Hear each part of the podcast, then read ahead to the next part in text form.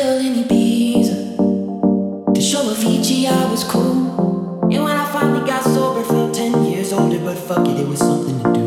I'm living out in LA. I drive a sports car just to prove I'm a real big baller, cause I made a million dollars and I spend it on girls.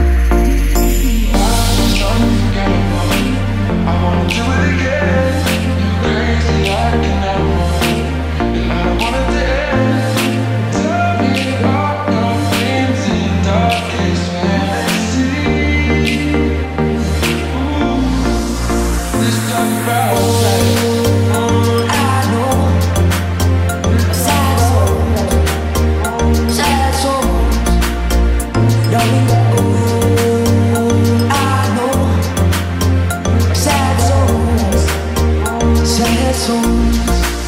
Let's turn back to time.